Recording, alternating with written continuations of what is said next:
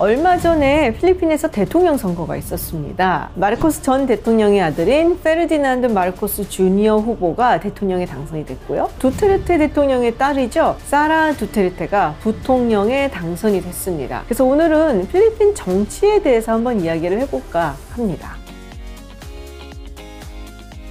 안녕하세요. 김주인입니다. 제 옆에 동남아시아 정치를 전공을 하시고 제 생각에는 우리나라에서 아마 동남아 정치는 1인자다라고 알고 있는 아산정책연구원의 이재원 박사님 모셨습니다. 어서 오세요. 네, 안녕하세요. 네, 안녕하세요. 네, 얼마 전에 필리핀에서 대통령 선거가 있었잖아요. 우리나라 언론에서는 일단 그 예전에 그 마르코스 전 대통령의 아들인 페르디난드 마르코스 주니어가 당선이 됐다. 그래서 나오는 헤드라인들을 보면 독재자의 아들이 복귀를 했다는 게 되게 많단 말이에요. 그 얘기를 좀 나눠보려고 하는데 일단 그 선거 시스템을 조금 설명을 해주시면 좋을 것 같아요. 여기는 부통령도 있고 또 부통령을 또 따로 뽑는 뭐 이런 시스템인 것 네. 같은데 우리가 흔히 미국에서 대통령 선거할 때 대통령, 부통령 이렇게 런닝메이트 네. 나가고 필리핀도 구조는 같습니다. 대통령이 있고 음. 부통령이 있는데 대통령 선거에서 가장 많이 받은 사람이 당연히 대통령이 되고 네. 부통령 투표에서 가장 많이 받은 사람이 부통령이 되는 그러니까 어. 한 팀이 뽑히는 게 아니라 네. 각자 선출이 되는 거죠. 다행인지 불행인지 모르겠으나 봉봉 마르코스하고 사라 두테르테가 한 팀이 음. 됐었고 이 둘이 당선이 돼가지고 마치 런닝메이트에서 같이 아. 당선이 된 것처럼 됐는데 지난번 선거로 돌아가면 2016년 에 있었던 선거에서는 두테르테가 네. 대통령에 당선이 됐고 런닝메이트였던 알란 피터 카에타노라는 사람이 있었는데 이 사람은 3등을 했어요. 부통령이 안 됐죠. 어. 그 대신에 그때 부통령을 했던 사람이 레니 로브레도라는 사람인데 요번에 나오지 않았어요? 네, 나왔었어요. 대통령 선거에. 네네. 대통령하고 부통령하고 완전히 다른 정당, 다른 성향을 가진 음. 사람이 뽑힐 수 있는 시스템이죠. 네네. 둘이 사이가 안 좋으면 어떡해요? 실제로 있었어요. 아, 그래요? 그랬어요. 사이가 무지무지하게 안 좋았어요. 아,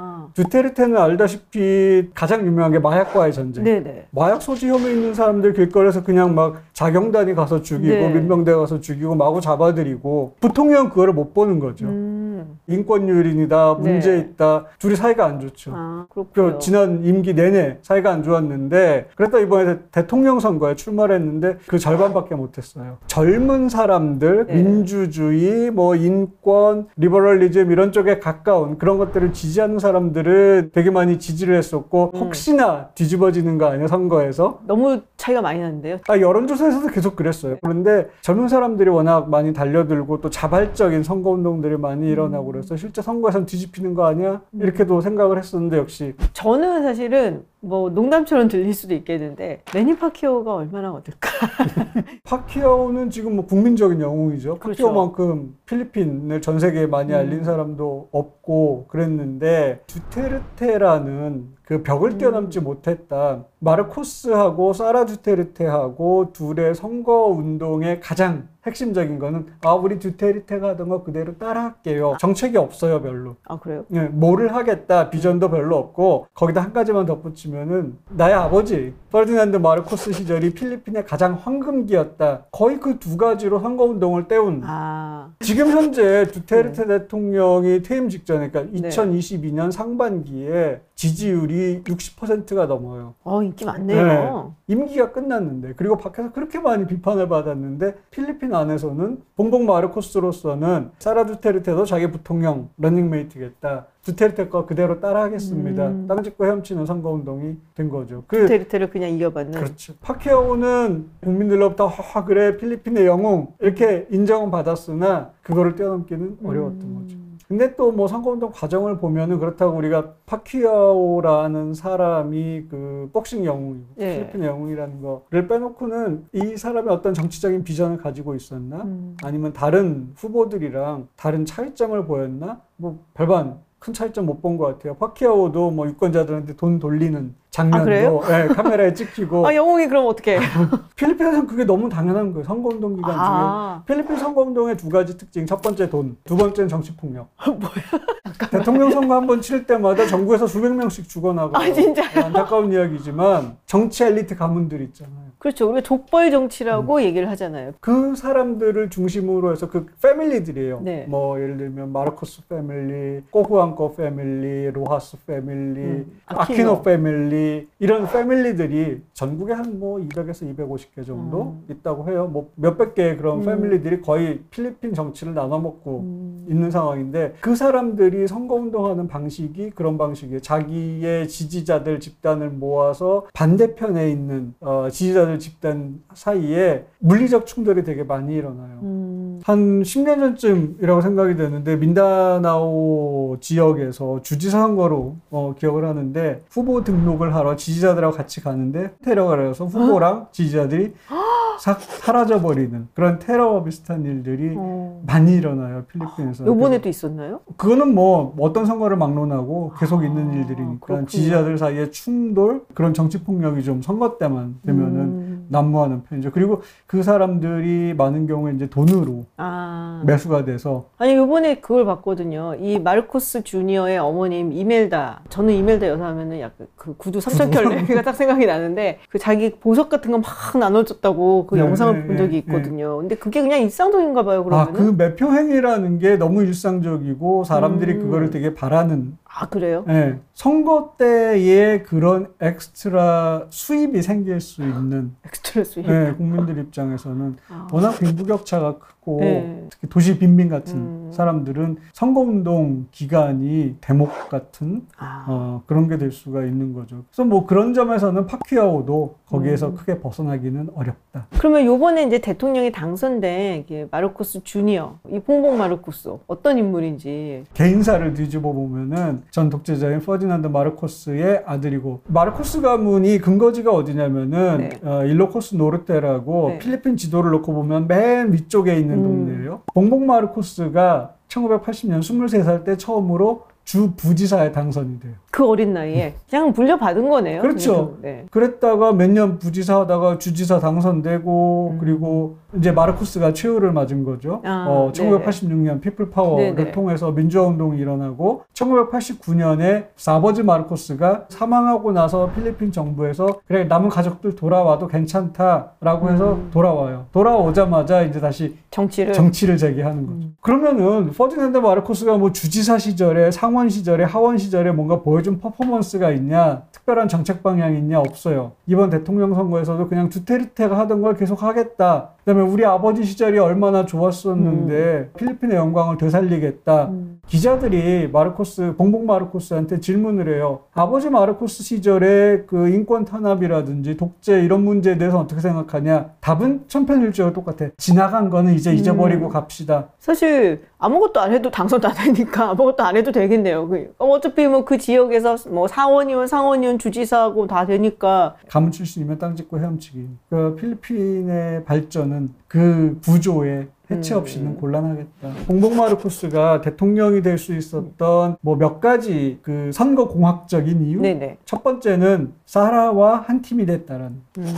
봉봉 마르코스하고 사라 두테르테하고 한 팀을 이룰 것 같다라는 소문이 나기 시작하면서부터 봉봉 마르코스의 지지율이 쭉 올라가요. 오. 사라 두테르테는 뭐 이야기가 나오자마자 갑자기 수직으로 솟아요. 그래서 그게 첫 번째로 봉봉 마르코스가 대통령이 될 수 있었던 중요한 이유고 두 번째로는 지역 안배? 지역 안배. 아까 이야기한 것처럼 마르코스 가문은 뭐 북부 쪽에서 세력이 강해요. 사라 두테르테하고 두테르테 대통령은 남부 남- 민다나오 쪽이에요. 그 중부가 빠졌죠. 네. 중부는 뭘로 해결했냐면은 글로리아 마카파갈 아로요라는 여성 음, 대통령 맞아요. 키 작으신 네. 경제학자 출신의 이 글로리아 마카파갈 아로요가 봉봉 마르코스를 적극 지지했어요. 그 사람의 본거지가 중부예요. 아. 북부, 중부, 남부를 아우르고 각 지역에서 주지사라든지 출마하는 사람들을 적절히 포섭을 해서 바닥을 다진 거죠. 음. 파케어가 이길 수가 없었네. 파케오 대단한 지지자인 근데 지금 잠깐 얘기가 나왔었지만 이 필리핀이 족벌 정치라고 하잖아요. 왜 그렇게 심하게 이- 아직까지도 없어지지 않는 거예요? 필리핀의 네. 이 가문 이야기를 하면은 음. 한도 끝도 없어요. 음. 어디까지 돌아가냐면 스페인 식민지 어 역시. 까지 돌아가요. 스페인이 처음 1500년대에 예. 들어왔고 그 뒤에 식민 지배를 하는데 필리핀이 땅덩어리가 꽤 넓어요. 그래서 스페인 식민 지배에 충성하는 local 사람들한테 음. 나눠줘요 땅을. 네. 여기는 누구, 여기는 누구, 여기는 누구 이런 식으로. 음. 스페인 사람도 있고 local 사람도 있고 중국에서 들어와서 필리핀에 사는데 스페인 식민 지배에 충성을 적극적으로. 사람도 있고 음. 그런 식으로 땅을 나눠줬는데 근대화되고 공업화되고 산업화되기 이전에는 땅이라는 것이 경제적 부의 원천이에요. 지금도 그래.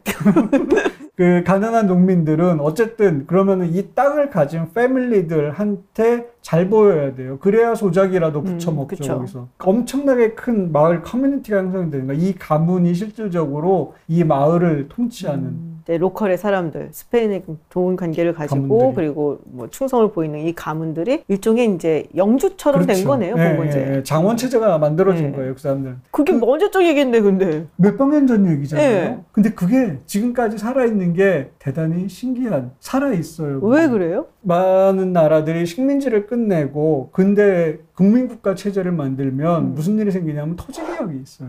음, 맞아요. 뭐 유상몰수, 음. 유상분배든 무상몰수. 무상분배든 토지개혁인데 필리핀은 그 단계를 거치질 못했어요. 미국하고 스페인하고 전쟁을 네. 해가지고 스페인이 지고 맞아요. 필리핀을 미국한테 넘겼어요. 네. 미국은 우리 신탁 통치할 때 한반도 신- 신탁 통치할 때도 마찬가지지만 그렇게 지배를 하거나 음. 그러고 싶은 생각은 별로 없었어요. 적정한 시점에 독립시켜서 내보내야지. 음. 사회 경제 구조를 하나도 건드릴 생각이 전혀 없었어요, 미국은. 그런데 그래도 미국의 가오가 있지. 아, 이런 말을 쓰면 안 되겠구나. 미국이 그 기본 신념이 있지. 여기에 최소 목은 남겨놓고 가야 되겠다. 그래서 집어넣은 게 선거, 정당, 의회 시스템을 집어넣은. 민주주의를 이식하겠다고. 음. 미국 식민 시기에 의회 선거를 하면은 당선되는 사람들은 다 이 가문 사람들이죠. 음. 그 동네 사람들은 그렇죠. 절대적으로 이 가문의 생계를 의지하고 있고 음. 그 가문의 아들이 출마를 하는 거예요 하원으로 그러면 자 알아서 우리 아들이 나갔으니까는 알아서 투표들 어, 하기 바래요. 잘해세요. 뭐 어. 방법이 있어요. 그 사람 네. 찍는 거지. 음. 그, 그 사람들이 대통령이 되고 의회를 장악하고 고위 공무원직을 장악을 하는 거예요. 상원도 장악하고. 그 예전에 그런 봉건적인 제도가 있었는데 여기서 뭔가 하여튼 뭐 혁명이 일어나든 뭐 전쟁이 일어나든 해서 한번 이렇게 확 뒤집어지는 그런 그 일이 하나도 없었고 없었다. 그래서 그대로 그냥 선거만 도입을 하다 보니까 우리 나으리 찍어주러 가야지 하는 사람들이 그대로 지금 남아 한국 있는 같은 거죠. 조선시대 양반들이 네. 그대로 땅을 그 음. 깔고 앉아가지고 선거를 통해서 의회에 다시 진출하는 거예요. 음. 일단 의회에 진출을 하잖아요, 이 사람들이. 상원, 하원 장악을 하고 나면은 토지개혁? 왜 자기 기반을 흔들 이유가 뭐가 있어요? 구조가 바뀌질 않는 음. 거예요. 그게 그냥 과거에는 토지에 기반하고 있었는데 필리핀도 근대화가 좀 되면서 어떻게 나가냐면 상업자본으로, 산업자본으로 정치와 경제가 결합돼 있는 더 무서운데, 패밀리아는 그러면? 무섭죠. 근데 민주화 운동, 민주화 혁명 뭐 이런 게 있었잖아요. 근데 그거랑 상관이 없었나 봐요. 그것도 좀 들여다봐야 되는 게 네. 필리핀의 민주화 운동 시작은 1984년에 저 그거 아 기억나요. 베니뇨 아키뇨 비행기 트랩에서 내리자마자 살해당했잖아요. 암살당했어요. 네. 그 암살 당하고 나니까는 마르코스 독재에 대한 불만들이 터져 나오기 시작했고 그렇게 민중들의 등을 돌리기 시작하니까 미국도 더 이상 이제 우리 음. 지지 못하겠다 이렇게 나온 거예요. 민중들 입장에서는 마르코스 시절에 독재 인권 유린 이런 것들에 대한 불만이 쌓일 대로 쌓여서 폭발을 한 건데 민주화의 시작이라고 하는 아키노 상원의원 암살 그 아키노 상원의원은 왜 그때 비행기에서 내렸을까 미국으로 망명 갔다 들어오는 길이었어요. 그렇죠. 그러니까 미국으로 왜 망명을 갔냐? 마르코스랑 싸워서 망명을 갔어요. 음. 아키노 집안은 필리핀의 가장 유명한 대지주 집안 중에 하나예요.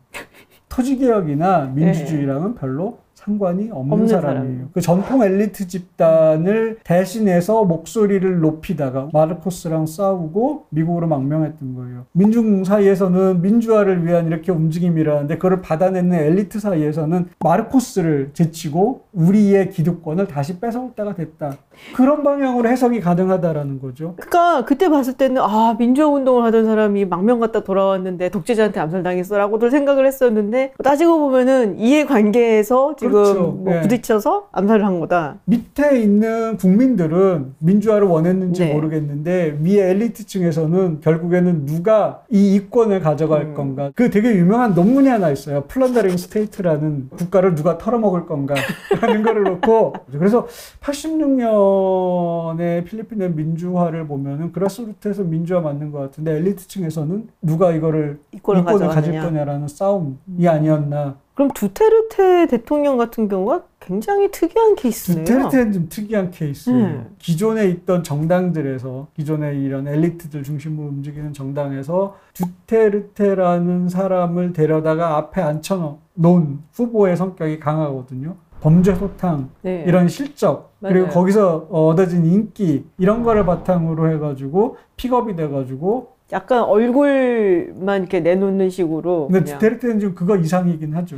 근데 이제 그 얘기를 들었거든요. 마르코스, 그 봉봉 마르코스가 친중이다. 사실 두테르테 대통령도 굉장히 친밀하고 볼 수는 없는 사람이었고, 앞으로 그러면은 미국의 이쪽, 이제 동남아시아 쪽은 굉장히 좀 관리를 잘 하려고 하는데, 좀 불협화음이 있을 수도 있겠다는 생각이 들어요. 그거 먼저 얘기해 볼게요. 봉봉 마르코스가 미국에 못 가요. 미국에 가면 잡혀요. 블랙리스트에 올라 있나요? 마르코스 아버지 마르코스 네. 시절에 인권 유린으로 인해서 미국 법원에서 3억 5천만 달러의 배상금을 내라고 어, 명령이 내려왔어요. 안 냈구나. 안 내고 있죠.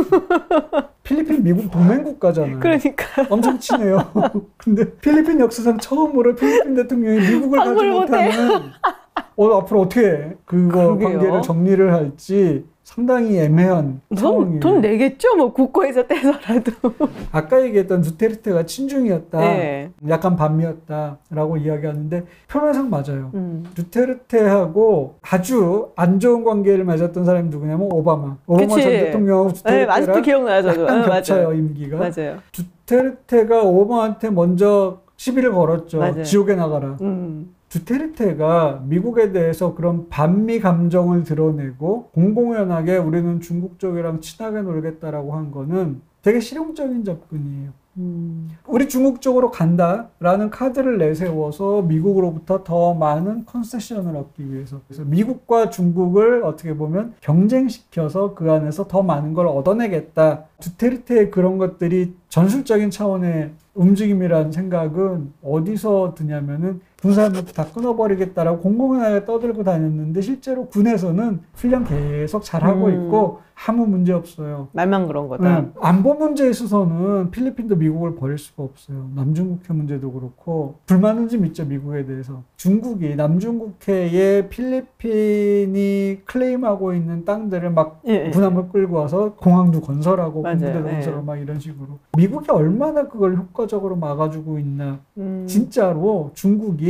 그렇게 섬들을 넘어와서 필리핀 본토까지 접근을 하거나 우리를 진짜 목을 이렇게 틀어잡고 위협을 하면 미국이 진짜 도와줄까? 미국 필리핀 상호 방위 조약이 거기까지 커버를 하는 건가? 안보 어시어런스가 올까라는 거에 대해서 되게 걱정을 많이 해요. 그러니까 오바마는 원래 그랬고 그런 식으로 해서 적극적으로 개입을 하는 게 약간 식민주의적인 방식이다라는 식의 생각이 조금 있었던 그렇지 사람이고 politically correct 해야 되니까 그렇죠. 오바마는 자기는 liberal이거든. 그러니까 그건 안 되는 음. 거고 트럼프는 관심이 관심 없었고 없었고. 바이든 대통령은 약간 사실은 옛날 사람이잖아요. 뭔가 냉전 같은 시각이 있어요. 확실히 행동하는 걸 보면은 그래서 조금 다르지 않나라는 생각은 들긴 하더라고요. 제가 그 김 박사님 전공인 미국에 대해서 코멘트하는 거는.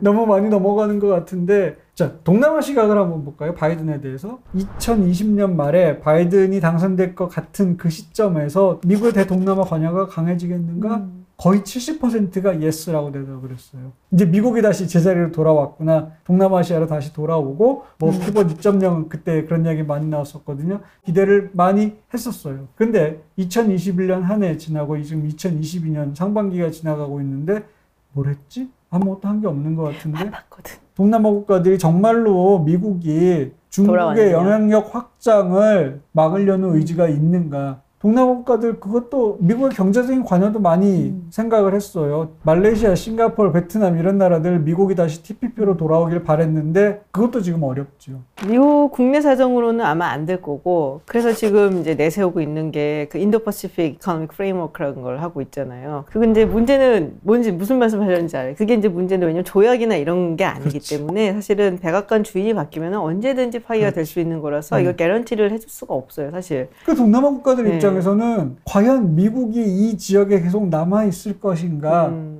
중국의 영향력을 계속 막고 밸런스를 맞춰줄 것인가? 질문이 나올 수밖에 없는 상황이에요. 그러면은 이 동남아 국가들 필리핀을 포함해서 중국이 이렇게 크게 영향력을 미친 거에 대해서 거부감을 갖고 있는 거예요? 거부감이 있죠. 하긴 뭐 그 상설 사법 재판소에서 2018년이었나요? 필리핀하고 중국하고 2016년에 16년이었나요? 네, 그 판결이, 판결이 났죠. 있었죠. 근데 다른 국가들 베트남하고도 그런 문제가 있고? 남중국해의 영토 분쟁은 작은 부분이에요 오히려 아, 그래요? 중국이랑 엄청나게 큰 경제가 있죠 자기네 경제가 중국에 예속될지 모른다라는 불안감 음. 경제적인 의존 때문에 정치적으로 의존하게 될 거다 대외 정책도 의존하게 될 거다 음. 만약에 중국이 우리가 꿈꾸고 있는 지역 질서는 이거고 우리가 그리는 세상은 이거다라고 명확하게 보여주고 그것이 동남아 국가들 입장에서 받아들일 수 있을 정도의 확신을 주면은 괜찮을 텐데 동남아 국가들이